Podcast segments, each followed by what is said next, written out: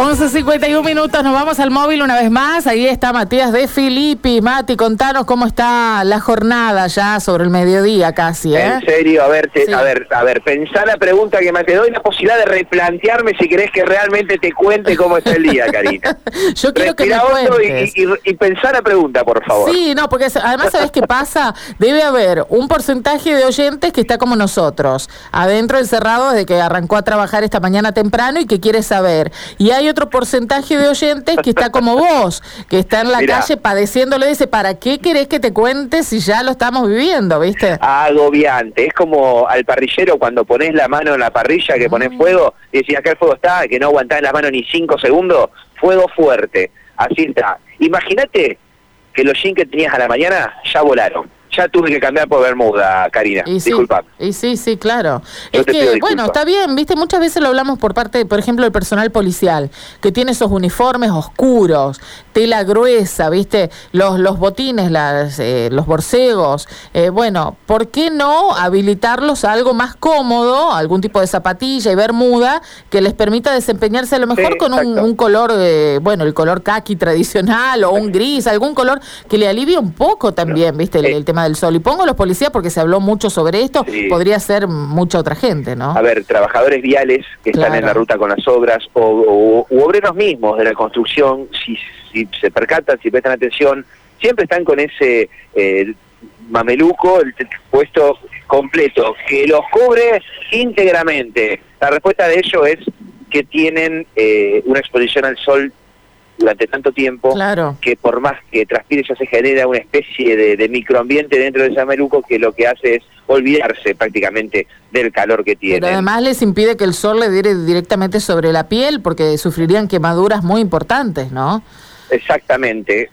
Pero bueno, acá estamos nosotros, acá estamos nosotros transitando las calles de la ciudad con muchísimo calor a esta hora y lo que les quiero contar es una ampliación de una información que hoy prácticamente cubrió las páginas de todos los medios, los minutos de aire de todas las radios, y tiene que ver con esta explosión en Barrio El Pozo, en la Torre 10, en estos eh, departamentos de los pisos 9 y 10, que generó bueno muchísima conmoción en la mañana, con una explosión impresionante, las imágenes se pueden ver ya en la página de Radio M, y esa explosión, están constatando los bomberos, y aparentemente lo que explotó fue el gas interno del aire acondicionado ah. de uno de los departamentos.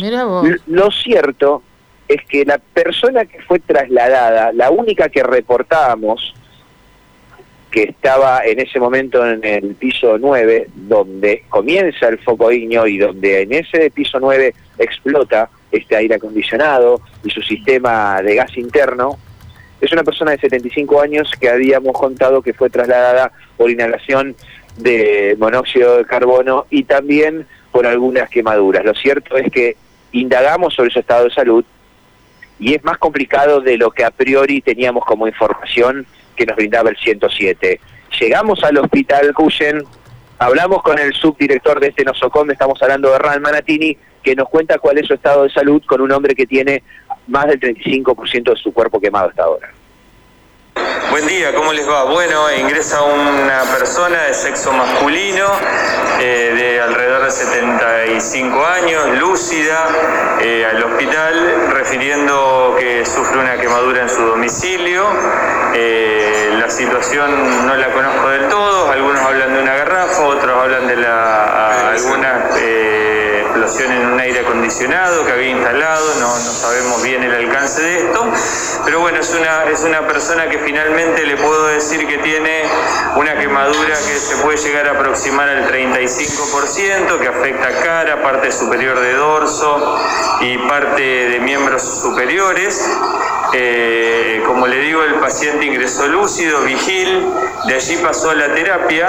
Si bien esta es una quemadura eh, que, es eh, de una profundidad intermedia, por lo que se ha determinado hasta ahora, es de tipo AB, el paciente pasa la terapia en realidad por edad, por comorbilidades por, y por otras cosas, pero por el momento se encuentra estable y es un paciente, sí, de, de un riesgo bastante altos. Sí, vía aérea, eh, hasta el momento no se ha encontrado, ¿no es cierto?, ninguna afectación de la vía aérea, pero sí está quemada la cara, está quemado el pecho, está quemado la parte superior y como usted dice, uno siempre piensa en que puede haber una afectación de la vía aérea.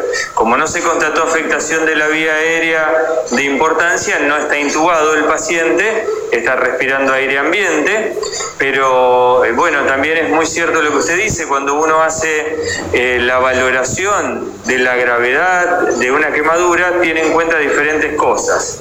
Dentro de las cosas que se tienen en cuenta es la superficie, la extensión de la quemadura, la profundidad de la quemadura y en base a eso se determina la gravedad. Pero después hay dos factores que no son directamente relacionados con la quemadura, que son la edad y las comorbilidades. Entonces, si uno tiene eh, un paciente con una quemadura leve y es un paciente grande y tiene comorbilidades, generalmente ya deja de ser leve para ser moderada.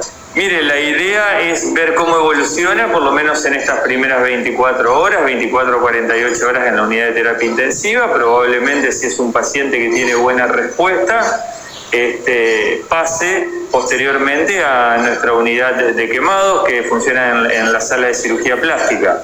Eh, bueno, depende mucho de la evolución clínica de estas primeras 48 horas, cómo responde el tratamiento del dolor, cómo responde el tratamiento de la hidratación inicial, eh, cómo sus comorbilidades, sus patologías este, evolucionan y responden en asociación con la quemadura.